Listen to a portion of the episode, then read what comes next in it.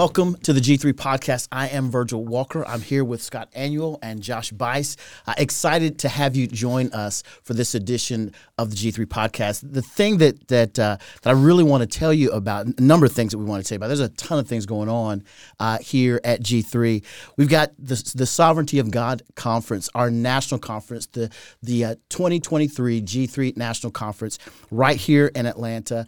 You don't want to miss it. Uh, September 21st through the 23rd we're going to encourage you as, as quickly as you can to get on and register. Go to g3men.org and get registered. I, I also want to stop here and tell you to do something for us. And here's what I want you to do. Before you do anything, hit the like button hit subscribe. These things help our algorithms. Uh, it helps us on, on, on Facebook, it helps us on YouTube, it helps us in every single platform. We are fighting against what's happening with, with YouTube and the like. And so you're helping us when you hit the like button. So we're going to encourage you absolutely to do that. Uh, we've got a pre pre conferences coming up right before the national conference. There are two of them uh, for your viewing pleasure. Uh, one is uh, the gospel and the state the gospel and the state, put on by Grace Bible Theological Seminary. Our, our brother Owen Strachan uh, and, and the folks, the great folks down there, are, are coming to uh, the G3 conference. going to be putting on a, a dynamic pre conference that you won't want to miss. Also, back again with us uh, are the Master's Fellowship. They're going to be doing a, a pre conference about grace and courageousness. Gracious and Courageous is the title. Go to the G3 uh, website, go to g3men.org Check out these pre conferences, figure out which one works best for you, and don't you dare miss it. We've got a lot of ground to cover. We're going to be talking about limited atonement today. Yeah. Uh, very heavy, weighty topic. A great subject matter. I can't wait to dive in. And as usual, uh, Josh, we're going to have you tee us off. Yeah. So the topic is limited atonement. So it's a controversial theological issue that we hear discussed in, in the local church setting often. Um, I think that, you know, when we think about the doctrines of grace, obviously, I think that we could all agree with this. Uh, the most difficult of those different, you know, doctrinal positions to eventually hold to for many people is limited atonement. Mm-hmm. Um, I, I do really appreciate how historically you've had you know theologians like R.C. Sproul and others who have tried to smooth out the language so as to avoid really in many ways uh, putting a, an unnecessary hurdle before people that they would have to jump over in order to believe and embrace doctrinal truth and biblical truth. So, changing the language to say particular redemption, mm-hmm. that Jesus is dying for his people, which we're going to talk about some texts of scripture in just a moment. Right. Um, or, you know, this idea of definite atonement, that Jesus is dying for a, a definite group of people on the cross, not a general atonement I think is critically important for us to think through. And so sometimes some of the ways that you might hear people change that language is, is a helpful thing. Well, those are really the better terms. Yeah. Limited atonement just fits into the TULIP acronym. Yeah, so that's absolutely. the only reason we use it. But yeah. definite definite atonement, that term I, I, think is the best. Yeah. Particular yeah. redemption works. Yeah. Right. So when you're coming to this conversation, obviously, as Scott mentioned, the acronym of TULIP. So you have total depravity, mm-hmm. unconditional election, mm-hmm. limited, limited atonement, atonement yep. irresistible grace, perseverance of the saints, or preservation of the saints. Or preservation. Right, yeah, absolutely. Right. Depends on how you look at it, right? So when we come to the conversation today, though, we want to ask ourselves honest questions like, is it possible that Jesus died – a general death for a general group of people that that they would then determine in their own lifetime by their own free will that they were a part of that group. Right. That Make, would, making making redemption probable or possible. Yeah. Right. Instead of definite. Right. right.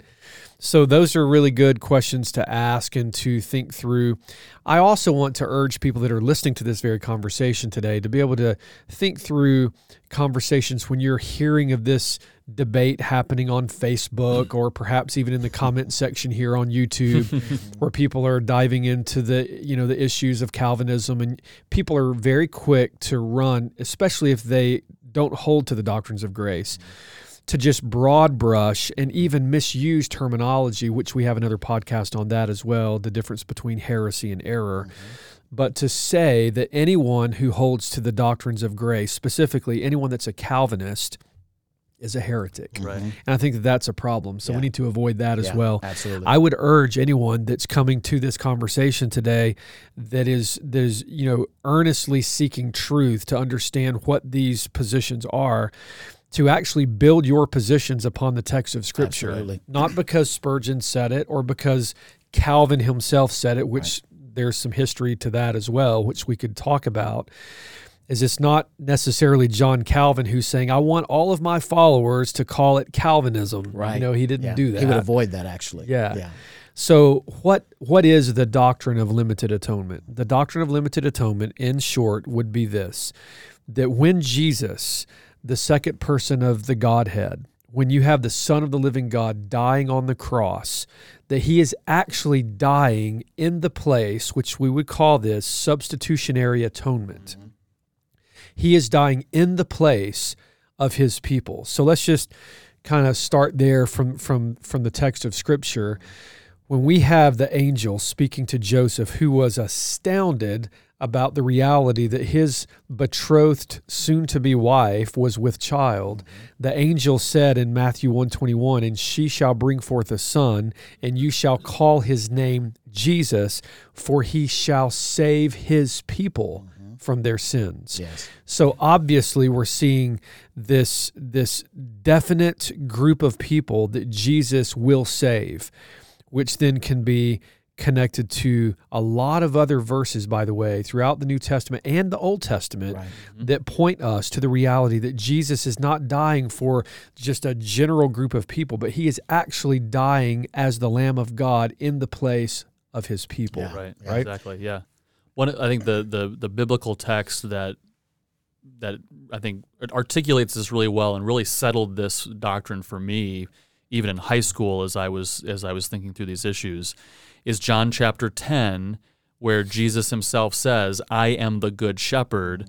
The good shepherd lays down his life for his sheep." That's right. And then what's instructive is that he goes on and he's talking to you know, he says that he says that in verse 11 he says that again in verses 14 through 15 but then speaking to the Pharisees he says you don't believe because you're not among my sheep. Mm-hmm. So clearly there's two groups of people, sheep and not sheep. Right. And who did Jesus die for? Yeah. He didn't die for the not sheep. Yeah. Right. He died for the sheep. He Yeah. lays down his life for the sheep. And and the not sheep uh, are called what? They're called goats. Goats. Right. And then when we come to Matthew's gospel, we see that whole, you know, that whole narrative where he's saying, you know, this is the way things are going to come to a close Right. in this age. Mhm. And when the Son of Man returns, he's mm-hmm. going to take the sheep and place them on his right hand. Mm-hmm. He's going to take the goats and place them on his left hand. The sheep will be welcomed into his kingdom, and the goats will be sent off into eternal destruction. I, th- I think one of the things that makes this this particular doctrine difficult for people uh, to wrap their minds around is really it, it's it's it's emblematic of the fact that we we don't want to allow God to be sovereign in all areas, right? Uh, it's an issue of God's sovereignty. Is He able to to choose for Himself a people, uh, or is He required by by man in some way, shape, or form to to provide salvation to everyone? What's what's really going on? I think for me, coming from a, a more of a traditional uh, kind of SBC view, where most people are would consider themselves four point Calvinists, uh, the issue of limited atonement is that last particular doctrine that that really holds people out. I think the thing that solidified it for me was when I understood the nature of our salvation from Ephesians chapter one. Uh, that it was a plan of God the Father in eternity past, the work of Christ in time, uh, and the sealing of the Holy Spirit. Yeah, that's really good. I think it would be good for all of us to talk about when we first came to the knowledge of this doctrine. But I, I can remember grappling with this issue in the local church. I mean, I remember being a, a member of the local church and our pastors were putting before us specific studies in small groups. I was studying and reading and then looking at the footnotes and seeing John Owen, who is that? The death of death and the death of Christ. I'm mm-hmm. reading these works and I'm grappling with the the the truths that were set before me. Mm. I was asking good questions, but it would not be until years later that I would actually come to embrace limited atonement. Mm. I would struggle against it even all the way through seminary. For a long time, for a season of life, I actually held to what was called at that time a four point you know Calvinist position, which Right. So Chris, even Chris- now, Christmas Calvinist. Yeah, right? there you go. Noel. so that's right. So, I mean, but if you really just take the doctrines and you and you place them on a whiteboard and then you logically work them out, it would almost be impossible to be a four point Calvinist in mm. that way. Because Yeah. if if God is electing all of those who will be saved before the foundation of the world based upon unconditional election, mm-hmm. Not based upon the free will of man, mm-hmm. then who exactly is Jesus dying for Right, on the right. cross? Exactly. So it would Right. make no sense. Like, like it would almost separate the persons of the Trinity, mm-hmm. where you have the Father acting in one way for one group of people, and Jesus dying on the cross in time for another group of people. It, it mm-hmm. would almost pit them against one another. Right. When it really comes down to what exactly happened on the cross. Right. You mentioned Owen's, you know, death of death and the death of Christ, which you know there, there's a, there's a number of sort of classic works that articulate this doctrine. That that was a significant work for me. Like I, I was introduced to the doctrines of grace in high school. I was surrounded mostly by four point Calvinists. That was kind of the the, the milieu in which I grew. But it was texts like John 10 and then reading Owen, which, like all Owen, is not easy. Yeah. but that work is it really settles settles the question. Mm-hmm. And and you know owen has this classic argument that really really did it for me. He says you, you got to consider what happened on the cross. Either christ died for all the sins of all men in which case everyone will be saved. So that's mm-hmm. universalism. Right. Or he died for some of the sins of all men. In other words, he didn't really accomplish anything on the cross, in which case no one would come to Christ. Or he died for all of the sins of some men, in which case those people will come to Christ and others will not. Right. And and so again, like you said, Josh, really logically and theologically, if you um, embrace the other doctrines, you can't get away from Yeah. this final issue of definite atonement. Yeah. Yeah, for, for me, it was uh, really trying to grapple with, again, being in that four point Calvinist environment, trying to grapple with all of the theological heroes that I was listening to. Uh, I was listening to, you know, E- Dr. James White, uh, Yeah. people who were part of, uh, uh, of the G, So, of G3 so, ministry. so let's get this clear. Uh-oh, here So- we go. So James White was one of your heroes. Yeah, man, that's my guy. Oh man, I James can- is gonna. This is a this is this- a new clip on social like, right here. I can see it now. James is gonna use this. I Um, mean, see, I listen. I, I, I, I respect him. He'll come to my defense. I'm not worried about Okay, it. Yeah, yeah, all I'm not- right. not worried about it. all right. I was listening to, and here was the here was the deal. Uh, in, in full disclosure, my thought was I did not want to. I was listening to him about every other issue subject that he was talking about. Did not want to engage him on Calvinism because I thought there's no way that I would know how to refute. You're not the only person that doesn't want to engage No James doubt. White. No doubt. Yeah. So I had read Norm Geisler's book, Chosen but Free. Mm-hmm. and so had read that had walked through that and felt like okay this is this is my, my brand of calvinism right only to have james unpack that uh, and, and expose the fact that all of the definitions were changed and unbiblical Yeah. um, by the time i got through that work i, I really thought man I, I, I might as well give it up based upon the, the, the text of scripture it's absolutely clear who is sovereign in salvation Yeah, and absolutely. And then for me, you know, holding that four point position as well for so many years, fighting against it in, you know, seminary classes, writing papers, trying to articulate my position the very best way that I could. Um, I would actually come, you know, full circle back here to my local church that I grew up in to serve as pastor, still holding to that four point position but not having really given myself to study this doctrine like for hours and hours and hours. So I, I took back up the study again and was actually uh, being pressed to examine texts like Isaiah 53 and you know very clear passages in the New Testament, you know that have this language of many mm-hmm. instead of world. Because you know historically it's always you know John 3:16 for God so loved the world and you know the world means world and you can't make the world you know mean anything other than the world. And so for me it was very difficult to to see how to put all these pieces together mm-hmm. And then, of course, you're you're reading texts like Isaiah 53, which is a prophecy about Jesus' death 700 years before he, he was born. And you have the text of Scripture saying that he will, uh, my servant will make many to be accounted righteous. I mean, and it doesn't just say it once, it is repeated three times. The word many is used in that text to refer to the death of Jesus. And then, of course, you come to the classic passage. And literally, for me, it was John 3:16, studying John 3, mm-hmm.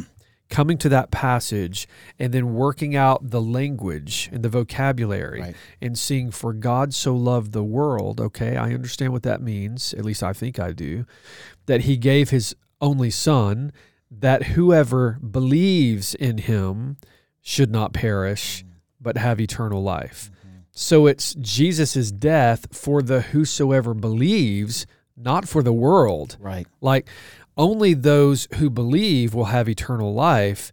And so when you take into consideration all of the language of the New Testament, you see that Jesus is dying for his people, Right. that the good shepherd is laying down his life for the sheep, that those individuals will be the ones who believe, Absolutely. and those individuals will not perish. Right. And that kind of language is usually the biblical language people will bring up. What Right. about these terms like world? Doesn't all mean all. And, and admittedly, we have to explain what does that mean. That's right. But it's actually fairly simple to explain. In the context. All doesn't always mean all. If That's right. all always means all, then there are many texts in Scripture that would be absolutely nonsensical, or that even though even four point Calvinists or even more Arminian leaning leaning people would would not interpret all to mean all. For example, John twelve thirty two. And I, when I am lifted up from the earth, will draw all people to myself. So, unless you're a universalist, Right. You know that all doesn't mean all. And then, you know, even Acts chapter 2, the prophecy of Joel, in the last days I will pour out my spirit on all flesh. Does that mean all? Does that mean every single individual? Of course it doesn't. Uh, 1 Timothy 2 1. First of all, then, I urge that supplications, prayers, intercessions, and thanksgiving be made for all people. Did Paul literally mean that in corporate worship we have to pray for every single individual? Right. Of course he didn't, right? We could go on and on. Clearly, there are texts where all doesn't mean all. And so what about these texts in which it says that that you know that it uses the language of all or the world? Well, clearly then contextually you can see that in almost every one of those cases the argument is he didn't just die for the Jews. That's exactly right. he right. died for people of uh, without national or, or ethnic distinction. He died for Jews and Gentiles. That's the the the expansion language that's being used in those texts. Mm-hmm. It doesn't mean every individual because again, if it meant every individual, then it really would lead you to a, a universalist position. Yeah. Absolutely. In fact, if you if you press that, then you, you come to Colossians one, and you have that that text there in, in verse twenty, and through him to reconcile to himself all things, Yeah, whether right. on earth or in heaven. And if if you really press the language of all means all, because Mm-hmm. it's all that all could mean. If you press that definition upon that verse, then even the devil gets saved. Right. I Yep. mean, so we have to, as you stated, when we interpret scripture, we actually have to interpret the scripture according to the context, Right. which then unpacks the And truth. That that very point is another thing that convinced me. Spur, Spurgeon's point on this issue was if Jesus died for every single individual, then he died for people who were already in, In hell, hell. when he was on the cross. Yeah. And that would anybody say that, right? No. You have to say that. If you if you want to if you want to argue for a general atonement that he died for all people, then that means people who are already in hell, he's dying for them. And that's again theologically and even rationally nonsensical.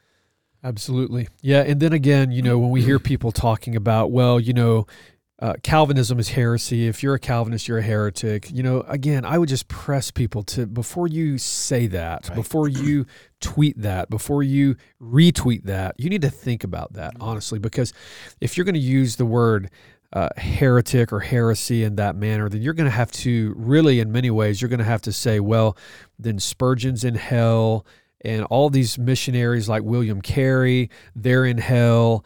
And, and, and that's a that's a serious charge. You know? It, it is. I think what people want to do, they they have a tendency to, in, in their mind, want to rescue God, right? So Hmm. the thought process is God can't be a meanie, right? I have a better view. I personally have a better view, right? I, I personally have a better view of, of how salvation should work than A, what scripture has to say about it, or than what Calvinists claim God has about it. And so as a result, we begin to frame our own kind of man made ideas around what we consider fairness uh, to God. And so when, when, you deal with things like that, you kind of absolve yourself from, from reading uh, texts like Romans chapter 9. Uh, you don't want to look at, at, at, predestination in that context because your thought is, I, you know, th- that that doesn't make sense in my system, mm-hmm. and so you mm-hmm. avoid those kinds of things. Yeah, yeah. And let's be clear too. You know, we we believe a general atonement or a more Arminian position is error, is wrong, but we wouldn't call that heresy either. There right. are believers who hold to that and who have held to it. Could lead to heresy, but it could lead to heresy, right? But it's error, right? and that and that's where again our we, would encourage people to listen to our other podcast episode. There are things that are error, and there are even serious errors that are nevertheless not heresy. Heresy nope. is something that sends you to hell if you believe it. Mm-hmm. And so we can argue against doctrines that we believe to be unbiblical and error without automatically running to the caricature of heresy. Yeah, absolutely. In fact, I'll, I'll read to you just a portion of what uh, Spurgeon said about Calvinism as a whole. He says, I have my own ideas, and those I always state boldly. Which obviously, if you if you know anything about Spurgeon, he wasn't he wasn't afraid of of uh, being bold on anything. And he said, It is a nickname to call it Calvinism. Calvinism is the gospel and nothing else he goes on in the rest of that statement in the sermon and he he talks about preaching justification by mm-hmm. faith alone in Christ alone. And if you really do hold to the the true teachings of justification by faith alone and then of course what substitutionary atonement looks like, that is what Calvinism teaches. Yeah. So don't be afraid of embracing truth because of the baggage that you've found on some blog site someplace or on Twitter yeah. uh, based upon where someone says that that's heresy or it's yeah. heretical. I, I kind of want to ask a question here, and and I, I know the answer for me, but I think it'd be great to to flesh out. When when I came into a knowledge of the doctrines of grace, studying the text of Scripture, understanding uh, particular issues like limited atonement, um, it it shifted how I worship God. Mm. It really transformed my view of God's love for me, for us. Right. And and my my response was not I'm the chosen. I'm the elect, right? My response was, why me? Yeah. You know, my response was one of absolute humility. Uh, so on, on, the one hand, where you have the uh, the, the, the, arrogant Calvinist uh, who's beating their chest about doctrine or theology, that's that's that's error, right? They're, they're, they're missing the whole point of of the doctrine itself. And for us to understand, one of the things that you said uh, just this past week uh, in in our in our Bible study was was how these kinds of doctrines should humble us, mm-hmm. uh, how we should worship God all the more as a result. Uh, that's kind of the, that's kind of where I landed as I came to a clearer understanding of, of these doctrines. Yeah, I think anyone that's on Twitter or social media that's bragging about limited atonement and how Jesus laid down his life for them as opposed to the non-elect, they haven't truly understood the atonement. Absolutely. Yeah, I think this is a really important point because you you hear and, and, and it's why I prefer to use a word like definite atonement than limited atonement. Again, I don't have a problem with that, but you hear limited atonement and you think, oh, this is just kind of a negative doctrine. Uh, it's something we, we ought not fight about, and it's something you know ancillary. But in reality, th- this doctrine has has such devotional benefit and ought to lead us to worship. Like we can say, I can say, Jesus died for me in a way that he didn't that he didn't die for someone who's not one of his chosen. And that wasn't based on any goodness in myself. He chose me before the foundation of the world merely because of his own love that he chose to set upon me. What what can I do but fall on my face in appreciation and love and thanksgiving and humility because Jesus died for me. He chose to love me before I when I was an enemy, when I was a hater of God. And uh, so it really is a it, it's a it's a doctrine that ought to lead us to heartfelt, deep thanksgiving and worship. Yes, it does. And then beyond that, I mean, if you just want to talk about love and God loving the world and then God loving His elect, I mean, it's quite obvious when you read the Scripture that you see that God has you know various different types of love mm-hmm. and that's and that's okay and it's good for for us to see that for God to in human language articulate various types of love just like we do this in our own personal lives as well we Yep. do it in the life of the church Yep.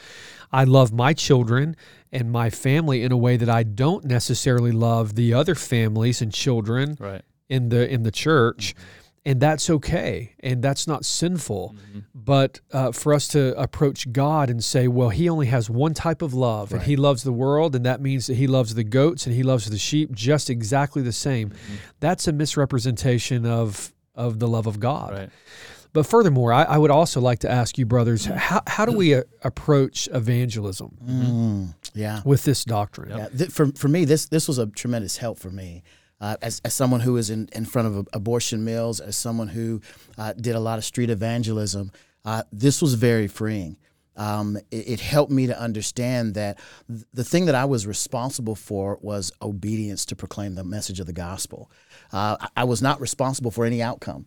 Uh, it, it didn't require me to figure out which which set of words I needed to connect together in a line to get somebody to respond in a particular way or to appeal to them from an emotional standpoint alone, right? Uh, not that I wouldn't cry out or, or, or, or try to persuade, uh, but that at the end of the day, no measure of my persuasion uh, had the transformative power of, of, of, of the message of the gospel in the heart of one who Christ died for. Yeah. Uh, that it was not on my, it was not on me to do. Uh, that I could free myself of that burden. yeah Yeah, and contrary to, to those who again would caricature the, the position by saying this would stifle evangelism, it actually fuels evangelism because we know that there are people out there for whom Christ died. There mm. are sheep out there, mm-hmm. and so we as as then preachers of the gospel, we give a universal call. We preach the gospel to all people without distinction mm-hmm. because we don't know who are among the elect and who are not Yeah.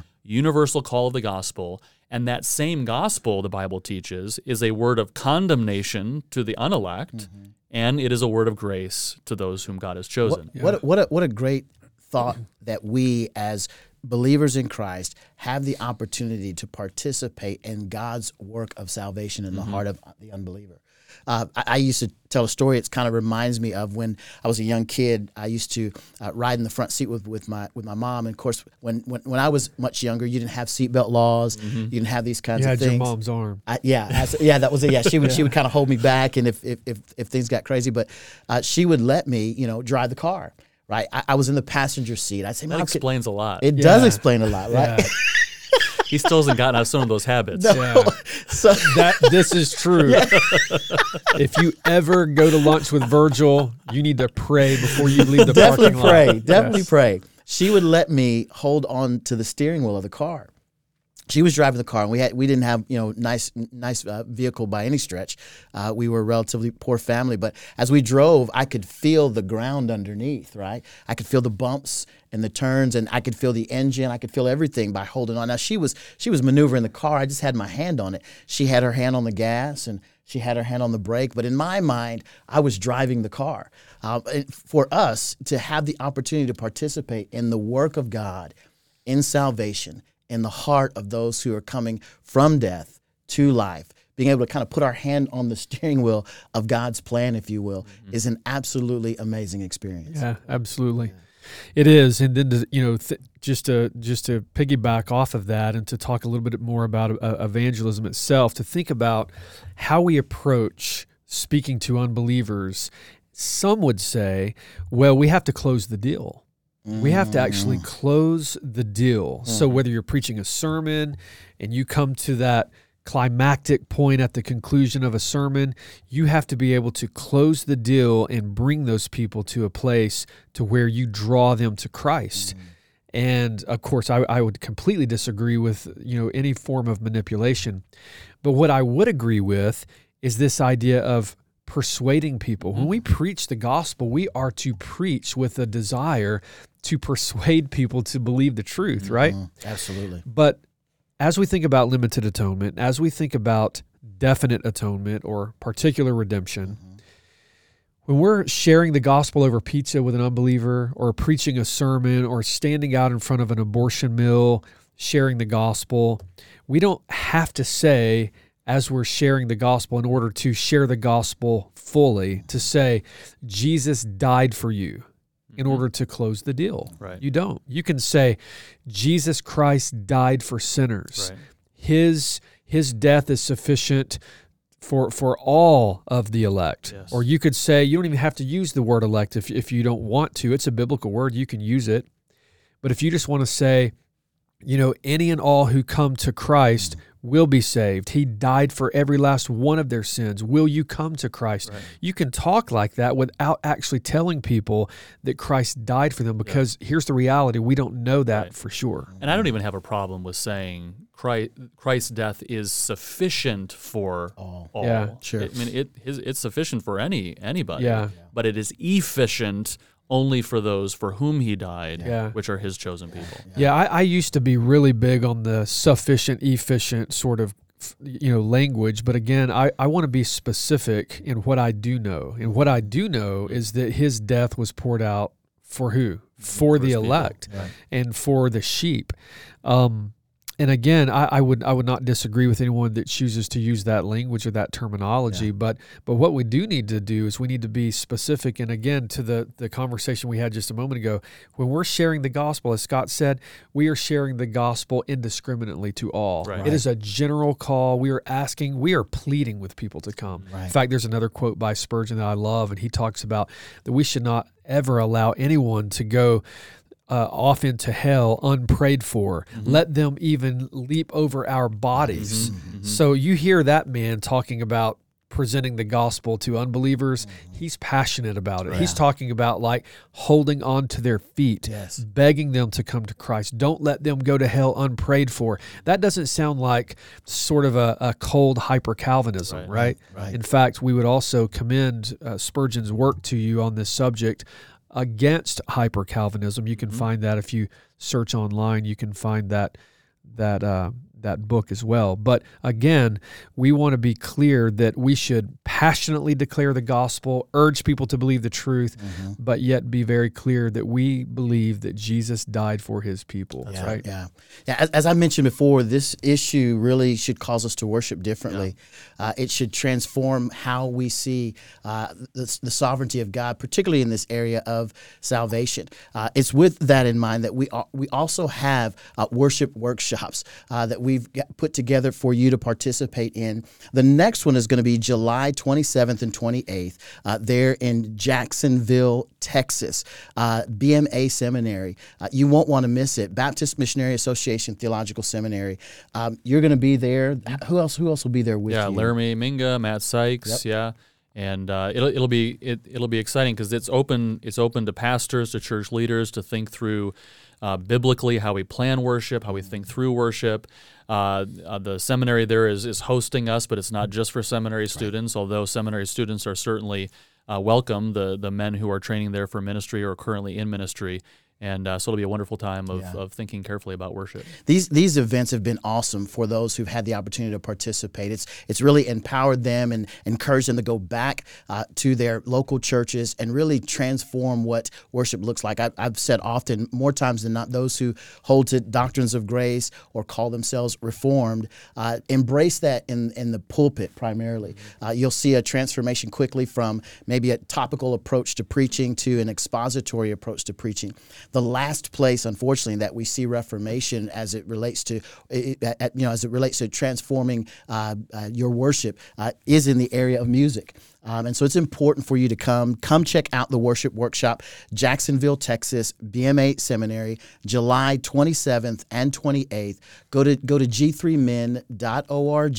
Go to the events, and then and then just find that worship workshop. You'll want to be a part of that. Yeah, I think these worship workshops are very important. You know, we have expository preaching workshops, mm-hmm. and sometimes people think, well, that's for the preachers, and then the worship one is for the Music guys. the music guys. Right, right, right. But He said it. actually for it's actually for pastors. That's right. You should actually come. If you're a pastor, you need to be able to answer the the little lady that walks up to you after church on the Lord's Day in the foyer of the church and, and ask the question, why is it that our bulletin and our order of worship looks the way it does and is laid out here? Who chooses that? Why is it, you know, why does it look like this? Who makes the choice for it to look like this?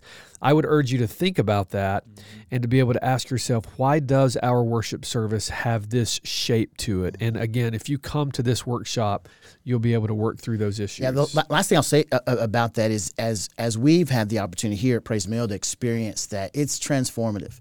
It's absolutely transformative. It will have a, a massive impact uh, on on how you view God, uh, on your relationship with with church members, uh, on, on what you desire to see as you as you approach the Lord's Day. And so, I, I just want to encourage you to to uh, participate in the workshops, take that information back, and, and be enriched uh, in your local churches. As we begin to wrap this conversation up, uh, Josh, anything that you want to leave us with?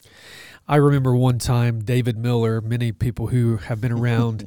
G3 for some time uh, have have uh, been blessed to sit under the preaching of David Miller, who in many ways uh, is you know an evangelist from Arkansas. He he you know calls himself a country preacher at large, and mm-hmm. so I, I, can remember one time he was preaching here at Pray's Mill, and I'm sitting on the front, and uh, he's he's unpacking the you know the the deep doctrines of election and predestination and he's talking about these things. And and at one point he just said uh, do you do you understand what I'm saying? And of course he's asking a question to try to make them pause and to reflect upon what he's been unpacking for the last 20 minutes or so. And he says what I'm trying to say to you is that Jesus was a Calvinist. and when he said that, I'm sitting there on the front row and my I just raised my eyebrows because I knew what he was doing, but lots of people are looking at me like yeah, what, like what pastor are you do? Yeah yeah what are you going to say about yeah, this? yeah, and i'm thinking to myself well i'm not the one that said it right, first of all. right. he said it. So i don't have to defend that yeah. but it, it did provide for some interesting conversations. Mm-hmm because a lot of people will say, well, that's just the opinion of a theologian. Sure. That's just the opinion of a guy that's dead that happens to have a book that's on your uh, shelf in your office, right. like Calvin or Luther or even Spurgeon, for instance. Mm-hmm. But let's go to the text of Scripture and hear what Jesus said. In, in Mark chapter 10, you have James and John, the, the sons of Zebedee, who come to Jesus. Now, you have to think about this. They come to Jesus with this question like, we want to sit one of us on your right hand and the other on your left hand in glory. Like grant us this this privilege this this wish of ours. Jesus takes this opportunity to talk to them about what they would endure as he would endure suffering. And then he eventually comes down to verse number 45 so this is mark 10 verse 45 and this is what jesus said. He said for even the son of man came not to be served, but to serve and to give his life as a ransom for many. So he doesn't say he came to give his life a ransom for the whole world. Right. He says he came to give his life as a ransom for many. So clearly, right there, Jesus is talking about his death, and the application of his death is for the many, for the whoever does believe, for the sheep on the right hand rather than the goats on the left hand, for the church, Ephesians 5, and for, again, John 10, the good shepherd lays down his life for the sheep. So we must see this unpacked all through Scripture. Yes. And then, of course, even in Jesus' own preaching, he taught this very doctrine. Mm. Thank you so much for joining us. We hope you've been edified by all that you've heard in the G3 podcast. We are excited that you were able to join us. We're going to ask you to like, share, subscribe. Uh, definitely help us out with algorithms. We're pushing back against culture. Uh, that's difficult to do, and so every like that you have, if we're if you're on Apple Podcasts, go and give us a five star review. Uh, fill out so you know the forms and let them know uh, that you're enjoying the, the, the podcast with us. Uh, until next time, appreciate you joining us, and we'll see you next time on the G3 podcast.